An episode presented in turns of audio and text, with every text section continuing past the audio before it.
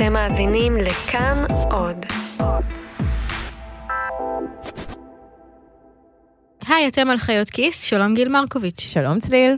השבוע באיך הגעתי לכאן, את פגשת את מקסין פסברג, אחת הנשים הכי בכירות בהייטק הישראלי אי פעם. נכון, מקסין הייתה בין היתר מנכ"לית אינטל ישראל, אחרי שנים רבות בארגון היא פרשה, ואז רגע לפני שהיא יצאה לפנסיה, היא נשארה לתפקיד נוסף באינטל, אחראית על המיזוג בין אינטל למובילאיי. שוחחנו פה בסדרה הזאת עם נשים מכל מיני תעשיות. מקסין מגיעה מהייטק, שזו תעשייה שבה מיעוט הנשים הוא חמור במיוחד. והיא גם אומרת בפרק, ככל שהתקדמתי, הייתי ביותר ויותר סיטואציות, האישה היחידה בחדר, עד כדי מצב שאפילו לא היו שירותים לנשים בבניין המנהלה. כלומר, מדובר באישה שבאמת פרצה תקרת זכוכית. מה מההתרשמות שלך הופך אותה לכזו שמסוגלת לעשות את זה? אז השאלה שלך מעלה לי איזשהו סרטון שצפיתי בו לא מזמן של פיקסאר, שעוסק, סרטון ממש קצר שעוסק במגוון במשרד, כלומר בסביבה של העבודה שלנו, והסרטון מתאר היטב איזושהי עובדה שאולי היום היא קצת מתחילה להשתנות, אבל עובדה שכדי להצליח בסביבות מאוד מאוד גבריות, בתקופות שבהן היום אחוז הנשים הוא 20 או 25 אחוזים, אז שזה גם נמוך מאוד, אבל קל וחומר בתקופות שבהן אחוז הנשים היה 2 או 3 אחוזים, אז צריך לשלב שני גורמים, או אפילו לפעמים יותר. לפעמים צריך לאמץ את ההתנהגויות שהסביבה כבר הטמיעה, זאת אומרת, פשוט להתאים את עצמי, גם אם לפעמים זה לא כל כך מוצא חן בעיניי וזה לא הדיפולט שלי ולא מה שהייתי בוחרת לעשות בסביבה אחרת, רק כדי ליישר קו, להשיג איזשהו מוניטין התחלתי, ובעצם מהמוניטין הזה אני יכולה להגיד שאני בנקודת המוצא ההוגנת, שבה נגיד גבר היה מתחיל באותה סביבת עבודה, כן? ולפעמים גם צריך לאזור אומץ ולהגיד, לא, הדרך הזאת לא נראית לי, את זה אני לא מטמיעה, אני מבינה שככה עובדים כאן, אבל אני צריכה איכשהו לשנות את זה. choose your battles בצורה הכי uh, מובהקת. ואני חושבת שקודם כל הסרטון מאוד חמוד ואני ממליצה לצפות בו, אבל אני חושבת שזה, השילוב הזה, קיים בתוך מקסין. קל וחומר, כמו שאמרתי, בתקופה שבה באמת אחוז הנשים היה 2 או 3 אחוזים בתוך סביבת עבודה בעולם ההייטק וההנדסה, והיא ממש עושה את זה בלי שאני בטוחה שהיא ידעה את זה מתחילת הדרך. כי היא הייתה יודעת שאת כל המידע שיש לנו היום שהאקדמיה צברה על שילוב נשים וכולי, יכול להיות שזה היה דווקא לפעמים מקשה עליה לעשות את הצעד. היא הייתה מבינה שלצעדים שלה תהיינה התנגדויות, שאם הייתה גבר לא היו עושים, ואז יכול להיות שהיא דווקא הייתה סותמת לעצמה את הפה. כאילו את אומרת, אם היא לצורך העניין, או כל אחת מאיתנו, הייתה יודעת מה זה מצריך להיות אישה בסביבת עבודה גברית מראש, אולי אפילו לא היינו מנסות. כן. וגם אני אוסיף, היום, כשכבר קשה, הרי השיח המגדרי הפך להיות הרבה יותר נפוץ, הרבה יותר נגיש לכולנו, היום, אני טוענת, יש סכנה גדולה אחרת, מסוג חדש, לנשים שמנסות להשתלב בסביבות גבריות. בדיוק מזה אנחנו סותמות לעצמנו הרבה פיות, אבל... ולכן אני אומרת פה אבל חשוב, זה משחק בין להיות על אחד הקצוות, או עיוורון מוחלט, לא לראות את זה ולהיכנס מה שנקרא בתוך הקיר דוך, או להגיע כל כך מצוידת בנתונים ובידע לגבי העולם המגדרי, שזה כבר יביא אותך בצורה שאת יכולה להתמודד עם כל אתגר, את מגיעה הביתה ולא לוקחת את זה אישית, מבינה שזה עניין אה, חברתי שצריך לטפל בו, וזה גורם לשיטות פעולה אחרות לגמרי. Ignorance is bliss. אז השבוע בחיות כיס, איך הגעתי לכאן? גיל מרקוביץ' מראיינת את מקסין פסברג. תהנו.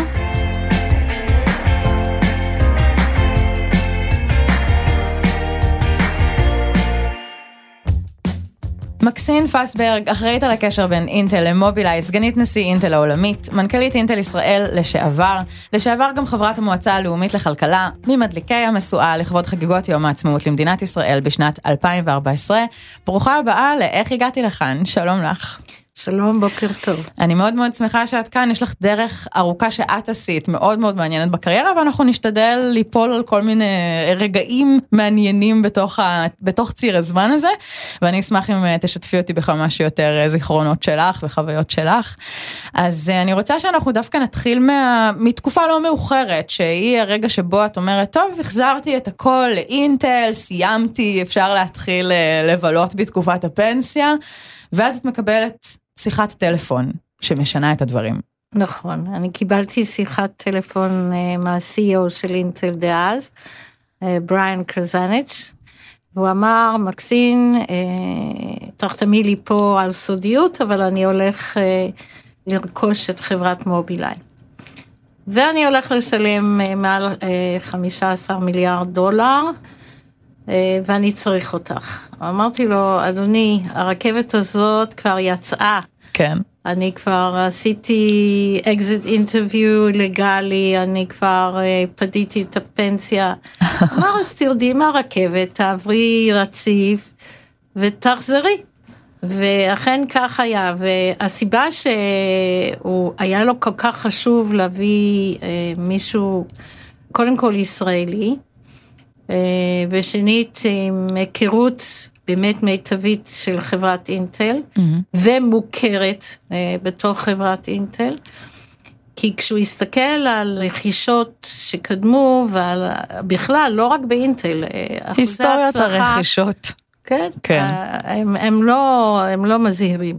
יש נטייה לחברות שרוכשות אה, חברה אחרת, לרכוש אותם ולהפשיט אותם, ואז אחרי שנתיים להגיד, אופס, על מה שילמנו. לבלוע את זה, כן, כמו כאילו ממש, לבטל את ממש. מה שהם עשו קודם כן, כמעט. והוא אמר, אנחנו שילמנו את הכסף הזה, ואנחנו צריכים להבטיח אה, שמובילאיי יצליחו להמשיך לעשות את מה שהם כל כך טובים, מהמם. שלא יפריעו בעיקר לפרופסור שעשוע, רק נגיד למאזינות ולמאזינים, אמנון שעשוע הוא מייסד ומנכ"ל מובילאיי. ושאנחנו נוכל אה, לממש את מה שנקרא ה-deal thesis, שזה החישוב הכלכלי שנעשה, מה, צר... מה משקיעים ומה מקבלים. ובדרך כלל מה משקיעים זה ידוע מראש, ומה מקבלים זה פונקציה של אה, דברים שאני אישית לא מאמינה בהם. אני קוראת לזה אה, תקווה, תפילה ומזל, כן? אה, כל הניבויים, החישובים הכלכליים, הם לא מדברים לא. עלייך מספיק?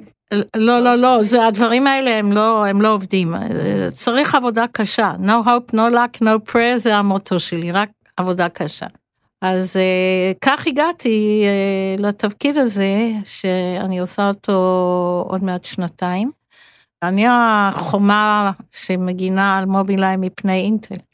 כי תחשבי על זה, מובילאיי כשאינטל רכשה אותם היו בסביבות 700 איש. אינטל היו 107 אלף. וכולם רצו לעזור, כן? כולם רוצים להסתכל מה קורה שם. כן. וזה לא משנה אם אנחנו מדברים על הצד הכלכלי של אינטל, הצד הלגלי של אינטל, הרכש של אינטל, כל יחידות הפיתוח של אינטל, כולם רצו לעזור. ואת חושבת על, על היחס בין ה-700 ל-107, ואת מבינה שאפילו להיפגש איתם אי אפשר. כן. אז זה כן. התפקיד שלי. איפה התחילה האהבה הזאת או המשיכה הזאת וחוסר היכולת להגיד לא לאתגרים? איפה זה התחיל מבחינתך? אני חושבת שקודם כל צריך להסתכל אה, על אימא שלי. הייתה לי אימא שתמיד האמינה שצריך אה, לעשות את הכי טוב שיכולים, וגם זה לא מספיק. וכשאני הסתכלתי על סבתא שלי, היא הייתה כנראה גם אישה כזאת. סבתא שלי הייתה במלחמת העולם השנייה, הם חיו בדרום אפריקה, אה, בכפר אה, נידח, והיא אה, עבדה ב-Women Auxiliary Force. משאת נפשה היה לאסוף מספיק כסף בשביל לקנות אמבולנס. עכשיו, את יכולה היום להגיד, מה, נו, בסדר, אבל תחשבי מה לא, זה היה אז, אז כן, בשביל אישה. זה הישג משמעותי. והיא עשתה את זה. אז אה, זה כנראה משהו שעובר עם החינוך והציפיות. לפעמים זה היה מעצבן, כי אני זוכרת שכשעשיתי את הבגרות, אמא שלי החליטה שאני צריכה להוציא A. ב- בש- הציון במקצוע. הכי גבוה. אז אה, בהיסטוריה הייתה יושבת ובוחנת אותי ובוחנת אותי, עד שאמרתי, אמא, תיגשי לבחינה, תעזבי אותי בשקט. זה- היה החלק המעצבן. לחידון התנ"ך גם אה, שלחו אותך, לא רק לבגרות בהיסטוריה. כן, גם לחידון התנ"ך. חידון התנ"ך היה פרק עצוב, כי אה, מתי, בת כמה היית? הייתי בי"א, אז בטח הייתי בת 17, משהו כזה. אני לא חושבת שהחברה הייתה מוכנה לזה שילדה תזכה בחידון התנ"ך. אני הלכתי לחידון התנ"ך אה, בדרום אפריקה. עכשיו שאנחנו פה מול המיקרופונים, אני יכולה להיזכר איך זה היה. אה, אני צברתי הכי הרבה נקודות, ואז לשלב הגמר, החליטו שמאפסים את הנקודות, ושלושת האחרונים עונים, שזה היה שינוי ספונטני. בכל החוקים. אה, זה כבר היה קטע מאוד מלחיץ, וכשהגיע תורי, משום מה המיקרופון היה סגור ולא שמעו אותי. כן, אבל הגעתי למקום שני, וזה לא היה מספיק טוב. רק המקום הראשון נסע לחידון התנ"ך בארץ. ככה את הרגשת או שאת מתארת את לא, אני, זה היה כתוב בעיתון, שבאופן פלאי המיקרופון לא עבד כשאני עניתי על השאלה. היות ואת את יודעת איך החיים בסוף י"א, אה, אין זמן אה, לחשוב על זה אחורה, אבל אם את שואלת אה, מתי התמודדתי באמת עם כישלון ואם לא, זה היה הרבה יותר מאוחר, זה היה כשהייתי כבר מורה. החליטו לפתוח בית ספר בחטיבה, וכל שנה להגדיל את זה בשכבה. כן. ואני אמרתי, אני, כן, אני אגדל עם אה, זה, אבל אני רוצה לנהל את זה. את בית הספר. כן. והלכתי לראיון בעיריית ירושלים, וראיינו אותי, הייתה שם, היה שולחן ארוך עם רק ועדה. מין אחד אה. יושב ליד השולחן, המין הזכרי. וראיינו אותי וסיפרתי ועניתי, ואז אמרו לי, טוב, את אישה מאוד מוכשרת, את צעירה מדי, תחזרי בעוד 20 שנה, ואת תקבלי ניהול של בית ספר. בעוד 20, בת כמה היית? הייתי בת אה, 29. אז, אבל אני, אני זוכרת שזה עשה לי משהו, זה היה פעם ראשונה בחיים שלי, שבאמת אני הרגשתי לאו מוחלט על משהו שמאוד מאוד רציתי לעשות. אז לפני שאנחנו עוזבות את עולם ההוראה ועוברות לאינטל, אני רוצה בכל זאת קצת לשמוע איך זה היה כשאת מגישה מועמדות בגיל 29, כמה שנות ניסיון כבר יש לך בהוראה, מה לימדת אגב? כימיה ופיזיקה, לימדתי מגיל 19. אה, אני תמיד האמנתי, ואני מאמינה גם היום, אני גם חושבת שהיום אני עוסקת בחינוך, זה הדבר הכי חשוב שיש. אה, אני רציתי להיות חלק מזה. אני חושבת עדיין אה, שאנחנו צריכים אנשים שיכולים לבחור, שיבחרו בחינוך, ולא אה, ליצור מצב אה, שרק מי שלא יכול הולך לחינוך, ואני מאוד רציתי להיות חלק מזה. אני חושבת שזה היה קצת יומרני מצידי להרים ידיים בגיל 29, אבל את יודעת, כשמגיעים לצומת, אפשר ללכת שמאלה או ימינה. בצומת אה, הספציפית ש... שהייתי בו. כן, אה, בחרתי ללכת ל- לאינטל כשהם קיבלו אותי. לא היה לי מושג כשהתראיינתי מה בעצם עושים שם, כן?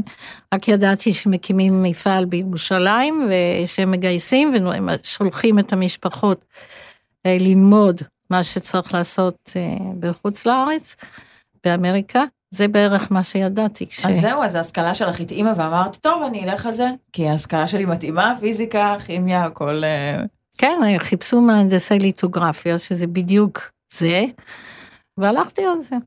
אז עוד פעם, יש לי שאלה מקדימה לפני שאנחנו צוללות לתוך אינטל. אני רוצה כן לשמוע רגע על המעבר מדרום אפריקה לישראל. ההיטמעות, ההגירה הנה הייתה נוחה, קלה, קשה, מאתגרת. תראי, הייתי בתיכון אה, יהודי, בתנועת נוער הבונים. אנחנו מדברים על אה, שנות ה-60 ותחילת ה-70, כן. עם אפרטהייד, שזאת מערכת פסולה. אין, אין איך לתאר אותה. ואת זוכרת את עצמך חושבת כך גם אז, על אף שגדלת בתוך המערכת הזאת? כן, אה, זה משהו שגם קיבלתי בבית. אני יודעת מהסיפורים של אימא שלי, שכשהיא למדה באוניברסיטה, אה, ואנחנו עכשיו מדברים על שנות אה, המלחמה, אסור היה אה, בעצם להתראות עם הסטודנטים אז זה היה בעיקר באוניברסיטה ההודים. לא, לא שחורים. שחורים כמעט ולא למדו. לא, לא היה להם איך להגיע לשם, לאוניברסיטה, כן. אבל זה היה אסור. היה אסור אז להתרועע גם עם ההודים. כן. והיא למדה אה, ריפוי בעיסוק, והם למדו ביחד עם הסטודנטים לרפואת שיניים, והיו שם הרבה הודים. וההיכרות שלה וההתייחסות אה, שלה לאנשים האלה היה כשווה בין שווים. וזה משהו שהיא תמיד תמיד סיפרה לנו, שהגבולות האלה שהיו על, על בסיס של צבע, הם דברים לא נכונים, הם לא מוסריים, הם לא... לא אסור לחיות בעולם כזה. ותזכרי שבתקופה של שנות ה-40 היו הרבה מאוד יהודים שהיו מאוד מעורים אה, במאבק. כן. הם בעיקר הם היו קומוניסטים, אבל אה, כן, ג'ו סלובו ורות פרסט, שהם אחד הזוגות הכי ידועים במלחמה הזאת. אבל אמא שלי אמרה, זה לא המאבק שלנו. המאבק שלנו צריך להיות פה, בארץ ישראל. בישראל. כן. כאן היא הרגישה שבאמת קורה משהו שהוא אה, כן. מאבק הוגן יותר או מתאים יותר לכם. לא, מתאים יותר, אה, אנחנו צריכים לתרום אה, למדינה שבסוף אנחנו נהיה חלק ממנה. אז הלא שקיבלת במשרד אה, בירושלים עושה את המעבר, או הוא חלק מה... לא, זה דחף אותי. דחף אותך אל אה, אינטל, ואת באמת מתקבלת, מתחילה לעבוד באינטל, ואז את כבר כן מבינה מה הם עושים שם, החבר'ה האלה באינטל. אה, כש, כשמה מה בעצם היית אומרת ההבדל המהותי? אני הייתי מדמיינת שזה ההבדל בין עבודה עם אנשים רוב היום, וכמו שדיברנו על חינוך והוראה, בתי ספר וכולי, לבין עבודה עם, לא יודעת, תכנון הנדסי של אה, כל מיני... אה, אה, לא, לא ממש מדויק, כי ההנדסה בחדר הנקי, העבודה מאוד מאוד שיתופית. אנחנו היינו צריכים לעבוד ביחד כדי לאפשר, אני עבדתי בליטוגרפיה, שזה ההדפסה של ה... ההדפס של התכנון של השבב על פרוסת הסיליקון. אבל זה תהליך שקורה עם אה, המון שלבים, וכל שלב היה, היה מהנדס אחר בעצם, וטכנאים שעסקו בזה. אז זה לא היה החלק השונה באמת. החלק השונה באמת זה היה שכל דבר יצר בעיה. כל הזמן היו שם בעיות. כל צעד כל בהתקדמות של היו- הפיתוח? כן, כל הזמן אנחנו פתרנו בעיות. כל הזמן, זה, בשביל זה היו שם מהנדסים, בשביל לפתור בעיות. החינוך, אה, הבעיות הן במישור האנושי. כן.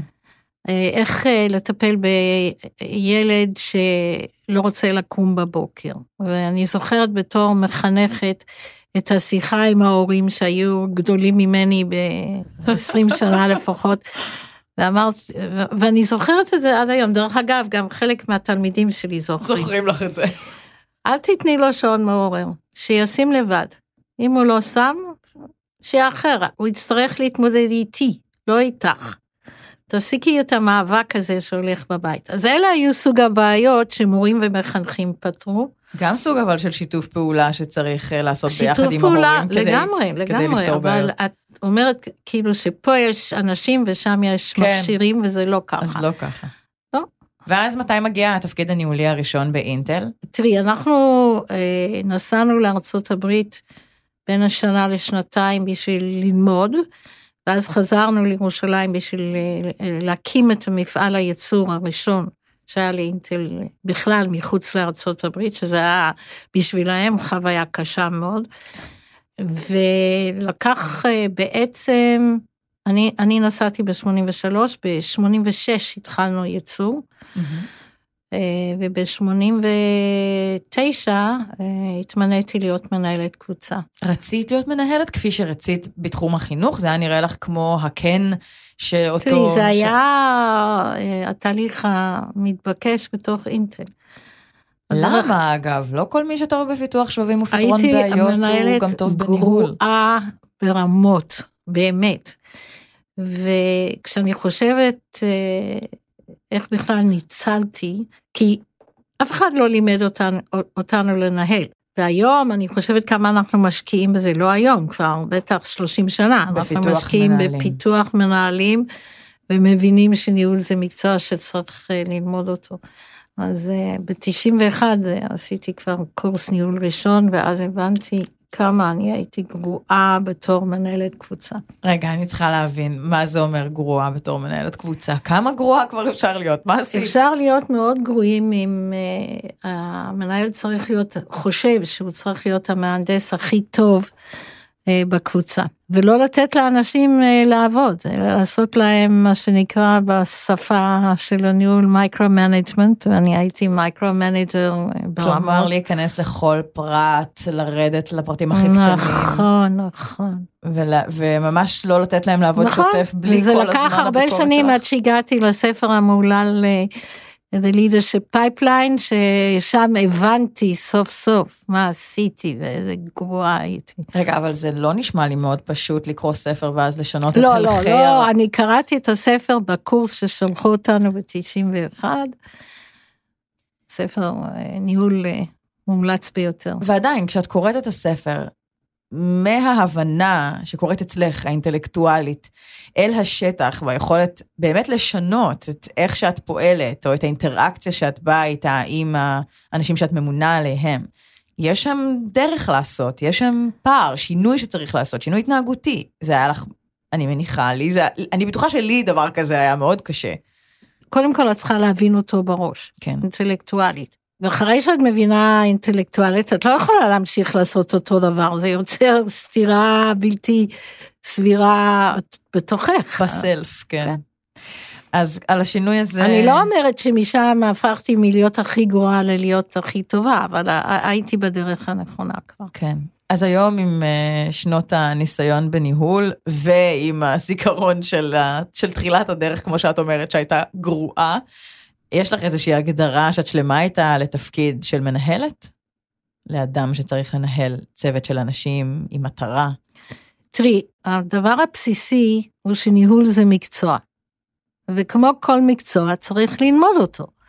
יש מתי מעט, אולי פרופסור שעשוע הוא אחד מהם, שמנהלים אה, באמת, מנהלים מצוינים בלי הכשרה. אבל יש באמת מתי מעט שיכולים להגיע לשם בלי שום הכשרה.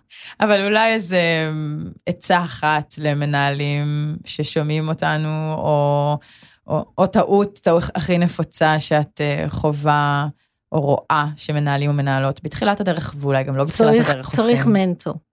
צריך מנטור. מודל לחיקוי? לא, לא. מישהו מנטור, שממש ילווה? מנטור זה מישהו שאת יכולה ללכת אליו, שאין לו אג'נדה. הוא לא בקו הניהול הישיר שלך, והוא מוכן להקשיב ולייעץ. באמת בלי משוא פנים. ויש היום אה, מספיק תוכניות שעושים אה, תוכניות mentoring ו matching, ש, שהם אה, עוזרים למנהלות בעיקר בתחילת הדרך. אה, כי דרך אגב, נשים יותר מוכנות להקשיב ולשמוע, זה מאוד מעניין.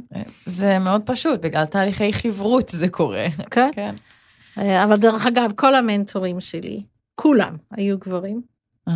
וזה למה? בגלל הסביבה לא היו, הספציפית? בדיוק. אהה. זאת אומרת שהסביבה הזאת לי, אה, של כן. עולם השבבים, הכימיה, לא, הפיזיקה וכולי, היא כן. מאוד גברית? כן. זה משהו שהורגש, הורגש לך לאורך כל הקריירה? לגמרי. אני רוב הזמן, אה, וככל שהתקדמתי, אני רוב הזמן הייתי האישה היחידה בחדר. ואם אה, בתרבות אה, הישראלית והתרבות האמריקאית זה גרוע, אז סעי ליפן. בפעם הראשונה שנסעתי ליפן בתור מנהלת, אנחנו היינו צריכים לבקר במפעל ייצור כימיקלים שהיה מאוד מאוד רחוק מטוקיו בדרום, ואחרי דרך תלאות הגענו. הדבר הראשון שהייתי צריכה, סליחה, זה שירותים. כן. ואמרתי לאיש, כי אינטל תמיד שלחה לכל מקום שנסענו, שזה היה ארץ עם שפה אחרת, שלחו עובד מקומי.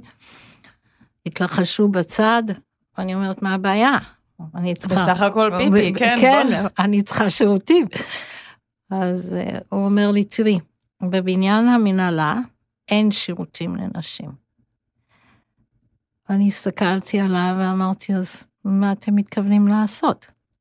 אז הוא הלך בחזרה ועוד אה, הסתודדות, והוא חזר ואמר, יש שתי אה, אפשרויות. אפשרות אחת, יסגרו את השירותים של הגברים, ינקו אותם, ואז תוכלי להיכנס. והאפשרות השנייה, שתרדי לבניין של המפעל, איפה שהפועלות, אה, ושם יש שירותים ושם גם לנשים. יש אה, שירותים גם לנשים. שאלתי מה יותר מהר, מה- מה יהיה יותר. עסקת בפתרון בעיות הנדסיות. כן, אז הם אמרו שתרדי לשירותי נשים, אז ירדתי של המפעל לשירותי הפועלות.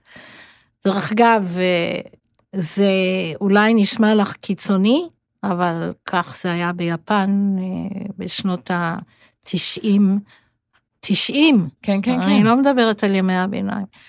הייתי אומרת שבכלל יפן היא אולי אה, זו תרבות קצה, ולכן דווקא כשאת אומרת, אה, כשאת מספרת לי את זה, ומנגד עומד רוב השירות שלך, כן, באינטל, שהוא גם אה, בישראל וגם בארצות הברית, אז דווקא שם, שהן לכאורה מדינות שאין בהן איזו תרבות אה, קיצונית, אה, מיוחדת, מסוימת, כמו ביפן, דווקא שם, כן, אני אבל- מניחה שגם חווית, אה, לא, לא דברים כאלה כמובן, אבל כן, אבל גם כמו שאמרת, בארץ. את האישה היחידה בחדר. כן, אבל גם בארץ. כשאני הגעתי אה, לרמת ניהול אה, באינטל בישראל, מספיק בכירה, התחלתי להסתכל על שכר.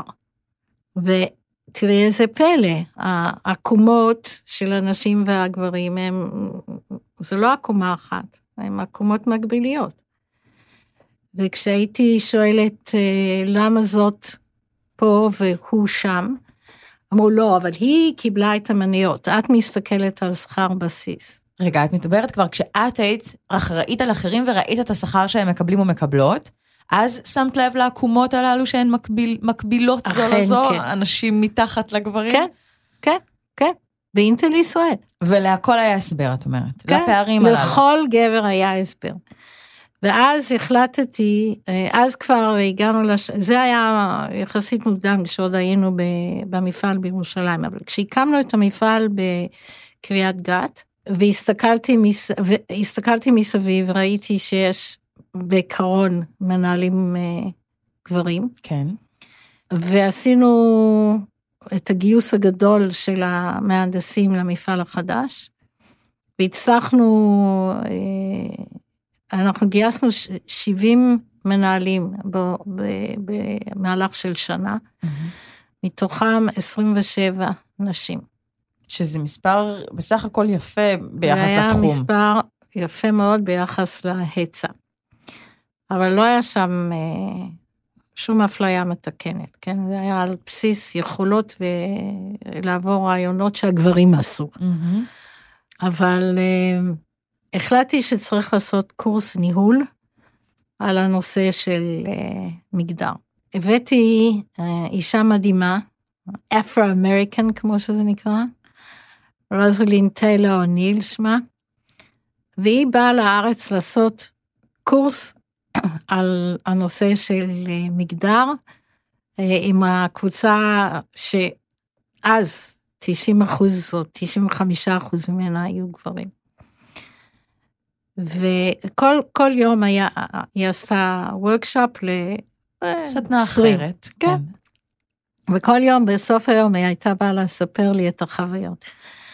ואחד התרגילים שהיא נתנה להם לעשות, היו פתקים מתחת אה, לכיסא, ועל הפתק היה אה, כתוב איזושהי פרדיגמה, והם היו צריכים להגיד אם זה נכון או לא נכון. מסכימים או לא מסכימים? והפרדיגמה המדוברת זה שגברים לא מקדמים נשים. ואז הסבירו, נשים לא רוצות להתקדם, הן רוצות uh, לטפל בילדים, ויותר חשוב להם הבית מאשר uh, מקום העבודה. והיא אמרה, בסדר, אבל בוודאי יש גם כאלה שאולי, שאולי כן רוצות, רוצות אה, להתקדם. להתקדם. והדיון נמשך בין כל הגברים האלה שהסבירו את הפרדיגמה. את הפרדימה. למה זה, למה זה פשוט לא... מ- מחויב המציאות, זה כן. נכון. ובסוף אחד התעצבן ואמר, הן כל הזמן נכנסות להיריון. ונהיה שקט בחדר, ורוזלין הסתכלה עליהם וחשבה רגע ואמרה, יש לי פתרון בשבילכם, פב 18, כי זה היה שם המפעל. כן. כולם הסתכלו עליה, והיא אמרה, no more sex. ואז כבר התחיל דיון הרבה יותר אמיתי על uh, למה יש, למה כל כך קשה לתת לנשים לגדול ולהתפתח, ולמה זה הרי בסופו של דבר מגיע לשמירה על המקום שלך. ולמה חשוב לגבר לשמור על המקום שלו והוא מוכן לשתף גברים אחרים, אבל הוא לא מוכן לשתף אה, נשים. זה, זה נורא מוזר. אבל אז, ה, ה, הקבוצ, השבוע הזה שם את הדיון על המקום של נשים, במפעל שלנו לפחות, והם לא שכחו את זה אף פעם. ואנחנו הגענו כתוצאה מזה, עם, עם אותם 27 אה, מהנדסות שגייסנו, לזה ש... כשאני עזבתי את המפעל, היו שם כבר 40-50 אחוז נשים בהנהלה. כן. אז השינוי המספרי באמת בהשתתפות של נשים במרחב באינטל לפחות, גם בהנהלה, השתנה. הפרדיגמות לדעתך גם השתנו, או שזה היה יותר top down ופחות bottom up, מה שנקרא, או שלדעתך זה... לא, אני מאמינה שהם השתנו, כי עובדה שאני כבר לא שם אה, הרבה שנים, אה, וזה ממשיך. ותראי, כשיש, אה, אומרים שבשביל לעשות שינוי צריך אה, 16 אחוז, בשביל ליצור מסה קריטית Mm. במשהו. יש שם. אז השינוי נשמר. אז מה זאת אומרת, היית צריך 16 אחוז של שינוי התחלתי כדי לשמר את השינוי, או 16 אחוז של הסכמה איתך? לא, 16 אחוז, לא משנה איזה שינוי את רוצה לחולל, את צריכה להטמיע אותו צריכה- קודם כל במידה של 16 אחוזים. כן. ואחר כך הוא כבר יניע את עצמו להתפתחות טבעית, מה בדיוק. שנקרא. אבל למה בכלל יש את הפער הזה בין נשים לגברים בתחומים ה... שאנחנו רגילים לקרוא להם הריאליים, ההנדסיים? איפה הוא מתחיל? הרי הוא לא מתחיל הוא בשוק מתחיל העבודה. בבית. הוא מתחיל בבית, אה, אין לי שום ספק בזה, כי גם כשהייתי מורה, והיו אספות הורים אה, שבהם פגישות אישיות, לא הכלליות, אה, היו אומרים לי, למה, למה היא צריכה לבחור חמש יחידות כימיה או פיזיקה? למה? אה, שתבחר חמש יחידות ביולוגיה, וזה ייתן לה את. החלק הריאלי, ומספיק, מתמטיקה זה סיפור אחר. אז זה מתחיל מהבית, שמשום מה, את יודעת מה? אני אלך יותר אחורה. אני זוכרת, אה, כשהבת שלי, היינו במפגש של אה, אנשי אינטל, מפגש חברתי עם הילדים, וליאת הבת שלי אה, באה בוכה, היא הייתה בערך אה, בת שלוש או ארבע, ואמרה, הם לא נותנים לי לשחק עם הטרנספורמטורים, שזה היה הדבר, שם דבר של אותו, אותה תקופה. ואני חשבתי, וואו, בגיל הזה היא כבר מתחילה את הדרך. כבר מתחילה לקבל מגבלות מהחברה, כן, מהסביבה. אבל היא גם מתחילה את המאבק. כן, ואני חשבתי ואמרתי לה, תראי ליאת, אם זה לא חשוב, אז לכי תשחקי עם משהו אחר. אבל אם זה חשוב, אז תרביצי. והלכה והרביצה.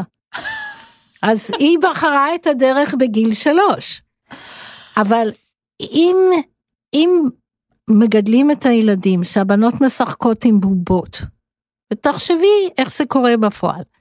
ולבנים נותנים אה, קופסת ארגז כלים ומכוניות לבנות ולהרכיב, ולבנות ולהרוס, ולהרוס. כן?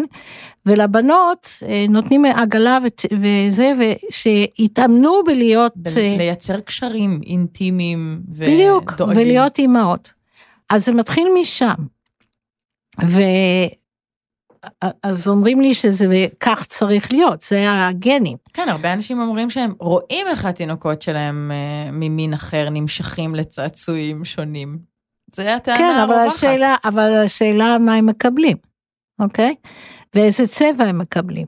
הבנות מקבלות בגדים ורודים, והבנים מקבלים ירוק וכחול ואפור וצהוב וכל מיני. כן, במקרה Mhm. הטוב הבנות מקבלות סגול. אז זה מתחיל משם. נשים וגברים הם לא אותו דבר, אבל צריך לנצל את השוני ולא אה, לעשות לו abuse. כן, זאת אומרת, צריך לייצר חברה, ובמקרה שלנו שוק עבודה, שדווקא חוגג את השוני, מממש את הפוטנציאל השונה, אם הוא קיים, אם הוא באמת... אה, נשים וגברים לא שונה. מקבלות החלטות אותו דבר. נשים וגברים לא עושים processing לדאטה אותו דבר, אבל זה בסדר. והיתרון של קבוצות מעורבות, של נשים וגברים, שלא לדבר על גיוון אה, נוסף, נכון, זה שזה מעשיר את הפתרונות, את מרחב הפתרונות. כן.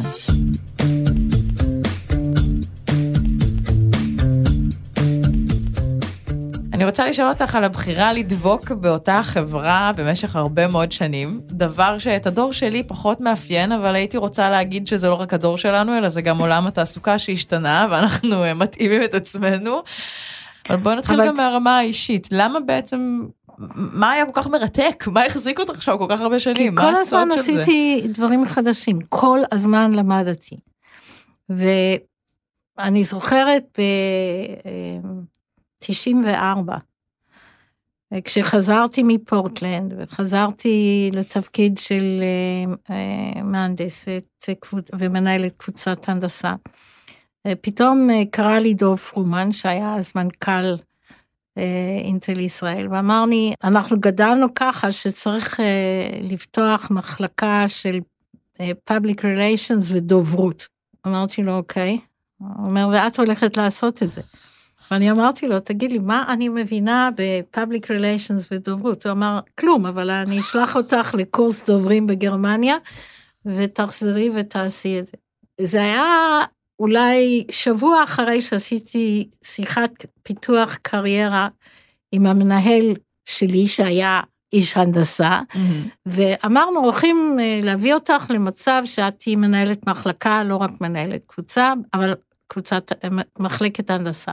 ואז הלכתי לגדי ואמרתי לו, תשמע, דוב אה, פה ירד מהפסים, איך זה יביא אותי להיות מנהלת מחלקת הנדסה? והוא אמר, את יודעת, כשעושים דברים שהם מאוד שונים, את לא יכולה מראש לדעת לאיזה אה, איזה יתרון זה ייתן לך. מהמם. ואני לא, גדי היה קצת מסכן, כי אה, זה, זה בכל אופן, הוא עשה איתי שיחת הפיתוח שבוע קודם, כן. אבל הוא, הוא מאוד צדק וגם דוב צדק. כי אני פתאום אה, נחשפתי לעולם החיצון. עד אז היה, הראש שלי היה בתוך המיקרוסקופ, אה, בתוך החדר הנקי, והכי החוצה שהסתכלתי היה ללכת למחסן כימיקלים, כן? אז למדתי משהו אחר, עשיתי משהו אחר.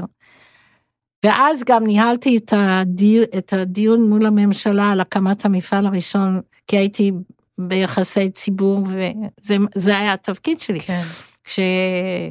כשהחליטו להקים את המפעל הראשון בקריית גת, אלכס קורנאוזר, שהיה צריך להיות אה, המנהל שלו, אמר לי, בואי, אה, עכשיו תהיי מנהלת מחלקת הנדסה של המפעל החדש, עזבי את כל ה...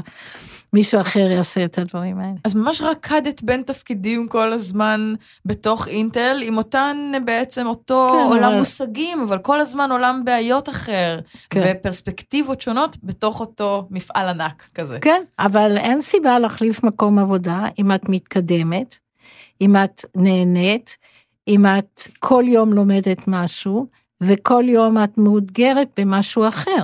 יש ללא ספק אבל גם אנשים שהיו רוצים לא להיות בהכרח מאותגרים, לא? או שכבר כמעט ואי אפשר למצוא כאלה בשוק העבודה הישראלי של היום. לא, קודם כל יש.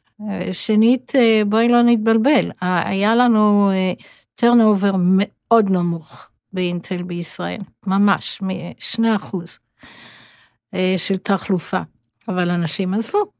אבל כן היום. אבל עכשיו את מדברת על דור חדש עם דפוסי התנהגות אחרים. שונים לגמרי. ואני מאמינה, אני לא יודעת, כי אני כבר לא כל כך מעורה בפרטים, אבל אני משוכנעת שזה כפול מזה, לפחות. אה, שדרך אגב, זה בריא למקום עבודה, כי כן. צריך להכניס דם חדש. ואם אה, כולם יהיו כמוני, אז אוי ואבוי.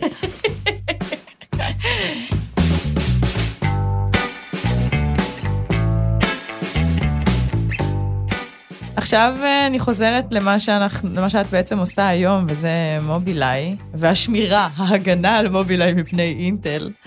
אז מתי בכלל אפשר יהיה לראות את המכוניות האוטונומיות ממש בשימוש לדעתך, והאם זה חזון שמלבד האתגר ההנדסי שלו, הוא גם מצריך אתגר, הייתי אומרת אפילו פילוסופי, מוסרי. אני חושבת שהתפקיד שלי היום הוא באמת אה, לאפשר למובילאיי להשתמש אה, בסקייל של אינטל, ואיפה שאפשר, אה, או דרך ידע שיש באינטל, או דרך אנשים שיש באינטל, צריך לאפשר את זה. התהליכים של אינטל הם מאוד כבדים, מאוד מכבידים. והם יכולים רק לעצור חברה שעדיין מתנהגת כמו סטארט-אפ. הסטארט-אפ הזה מאופיין אה, ב agility שלו. אה, גמישות, אה, שינוי כן, מאוד מהיר. ביכולת שלו להגיב לסביבה משתנה, ובעצם לדבקות באיזשהו vision שהוא מאוד חד, מאוד ממוקד, ולא צריך להפריע לו. מהמם. זה, זה התפקיד שבגדול אני עושה.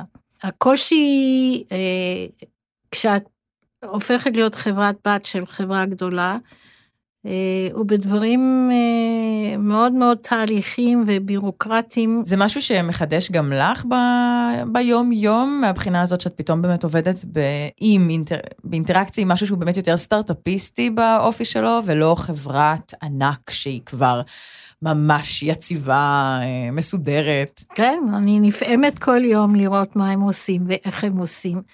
ואחד הדברים שגם אני חושבת שהצלחתי אה, להעביר בחזרה לאינטל, זה אולי אנחנו יכולים ללמוד מהם, אה, תרבות ארגונית אחרת? כן? איך אה, להיות יותר כלילים, ואולי כל התהליכים שאנחנו עושים, לא כולם צריכים להיות... אה, עד הסוף, עד הפרט הכי קטן. לא, אחרת. זה לא אומר אה, ש, שלוקחים סיכונים ב, בתחומים אה, לגאליים, אבל יש, אה, תראי, לפעמים אני באה לישיבה מול אינטל בשביל לייצג איזשהו קושי שיש, ומגיעים 20 אנשים לישיבה, ואני שואלת, מה כל האנשים האלה עושים פה? למה הם לא עובדים? למה הם פה? למה כולם רלוונטיים כן, לסוגיה הזאת? מה כל אחד מביא? מה יש לו בכיס שאין למישהו אחר? אז, אז את, אני זה גם- פתאום נותן לך אה, פרספקטיבה אחרת על אינטל, ואולי דווקא אפשרויות לאיך לייעל את אינטל? כן. מעניין. כן, אז את באמת לומדת כל הזמן. כן.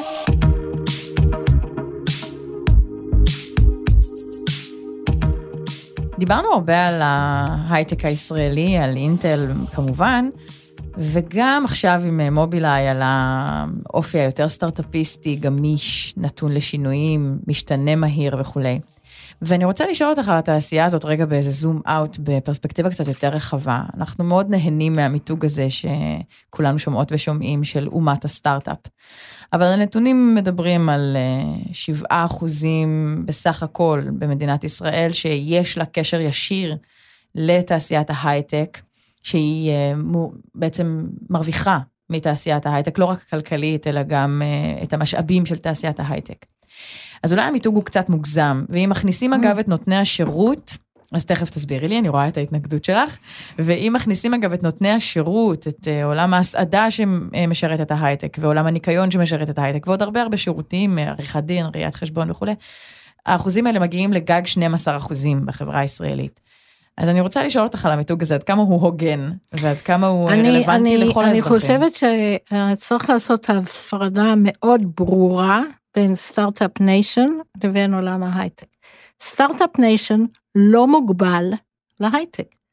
אני חושבת שאין תרומה יותר גדולה לעולם, לעולם, מאשר אה, מה שעשינו אה, בנושא מים, לא רק שימוש במים, אלא מחזור מים, אה, והיכולת אה, לדאוג לכך שה vision יהיה שלא יהיה ילד צמא בעולם ולא יהיה ילד רעב בעולם. וזה יבוא מה start-up nation. זה לא בא מזה שאנחנו המצאנו את עגבניות השרי, זה בא מזה שאנחנו יודעים לייצר יותר אה, תוצרת מדונם מכל מדינה אחרת. זה חלק מה start-up nation. אז אם את רוצה לדבר על האינוביישן האמיתי שיש במדינת ישראל, אז בבקשה לא להגביל את זה להייטק. כי גם בנושאים הרפואיים וגם בנושאים של אה, תרופות וגם בנושאים של חקלאות וגם בנושאים של מים, אין לנו מתחרים. אני רוצה לדעת, עדיין, גם אם אנחנו מרחיבות את זה לא רק להייטק, ואין לי בעיה עם זה, אני רוצה להבין איך ההמצאות הללו מועילות לאדם הקטן. במקרה הזה גם רגע מעניין אותי הישראלי.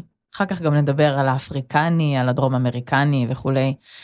איך זה מגיע לאדם הקטן? אני יכולה להתגאות כל החיים בזה שאני שייכת למדינה שהמציאה את הטפטפה, את הטפטפות. אבל okay, אה, מה, אוקיי, מה זה עושה? אה, לי, לי יש אה, חוג שאני קוראת להם בוגרי מקסין, אוקיי? Okay? זה אנשים שעבדו איתי או תחתיי במהלך, במרוצת השנים, והיום, ועזבו את אינטל, והיום רובם בתעשייה הקונבנציונלית, או במה שאנחנו קוראים התעשייה המסורתית. Mm-hmm.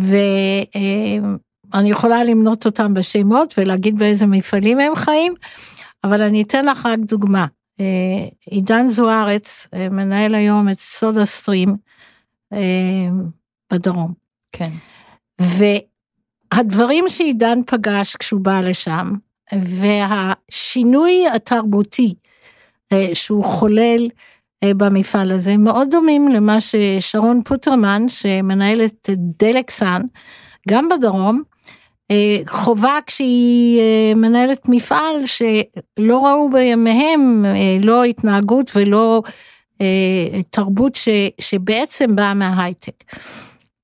אז העסק הזה מתפשט והעסק הזה מועיל ואנשים לומדים לעשות יותר עם פחות.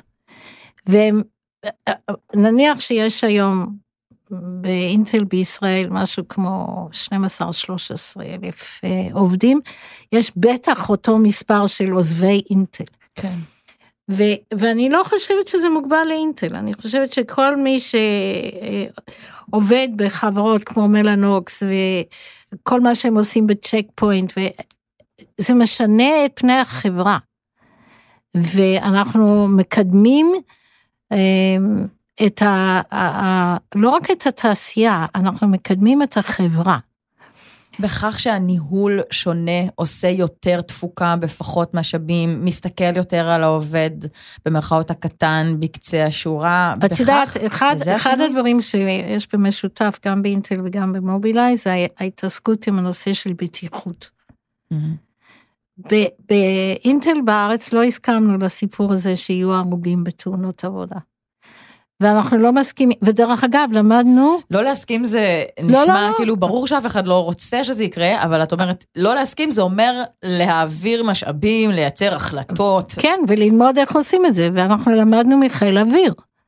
עכשיו, חיל אוויר עושים דיבריף על כל טיסה.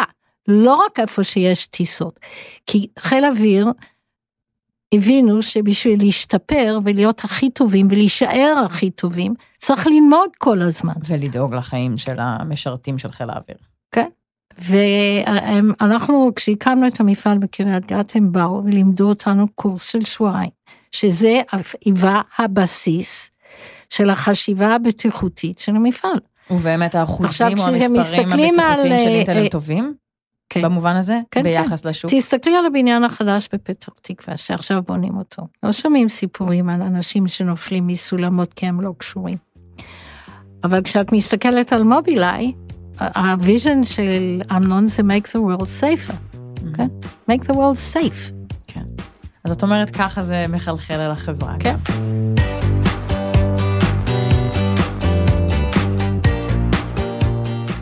טוב, לקראת סיום אני סקרנית לדעת מה לדעתך בניחושי ניחושים יהיה התפקיד הבא שלך.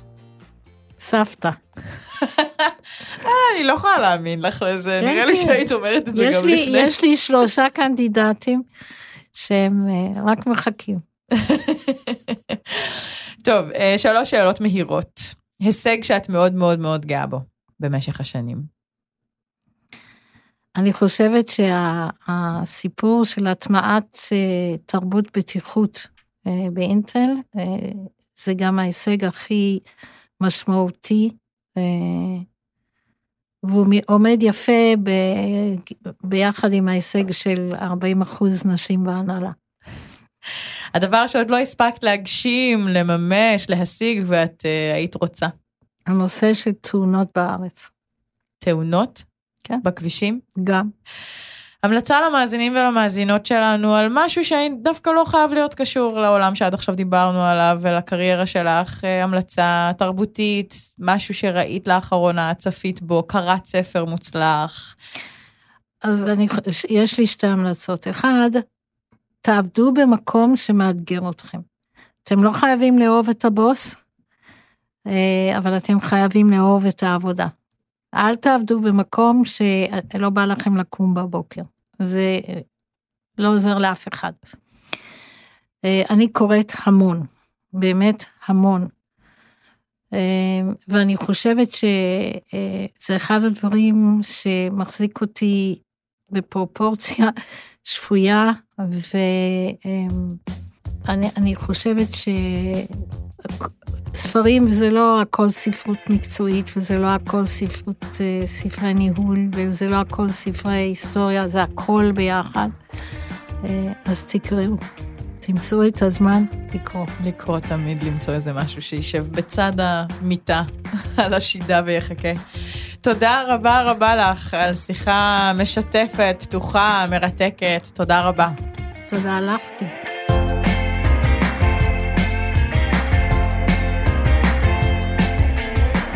איך הגעתי לכאן היא סדרה מבית חיות כיס, הפודקאסט ההסכת הכלכלי של כאן. עורך חיות כיס הוא רום אטיק, עורך הסאונד הוא אסף רפפורט. אתן ואתם מוזמנים לשוחח על הפרק ועל ענייני כלכלה בקבוצת הפייסבוק של חיות כיס, וניתן גם להאזין לכל הפרקים שלנו בכל יישומון פודקאסטים ובאתר של כאן. אני גיל מרקוביץ', תודה רבה על ההאזנה.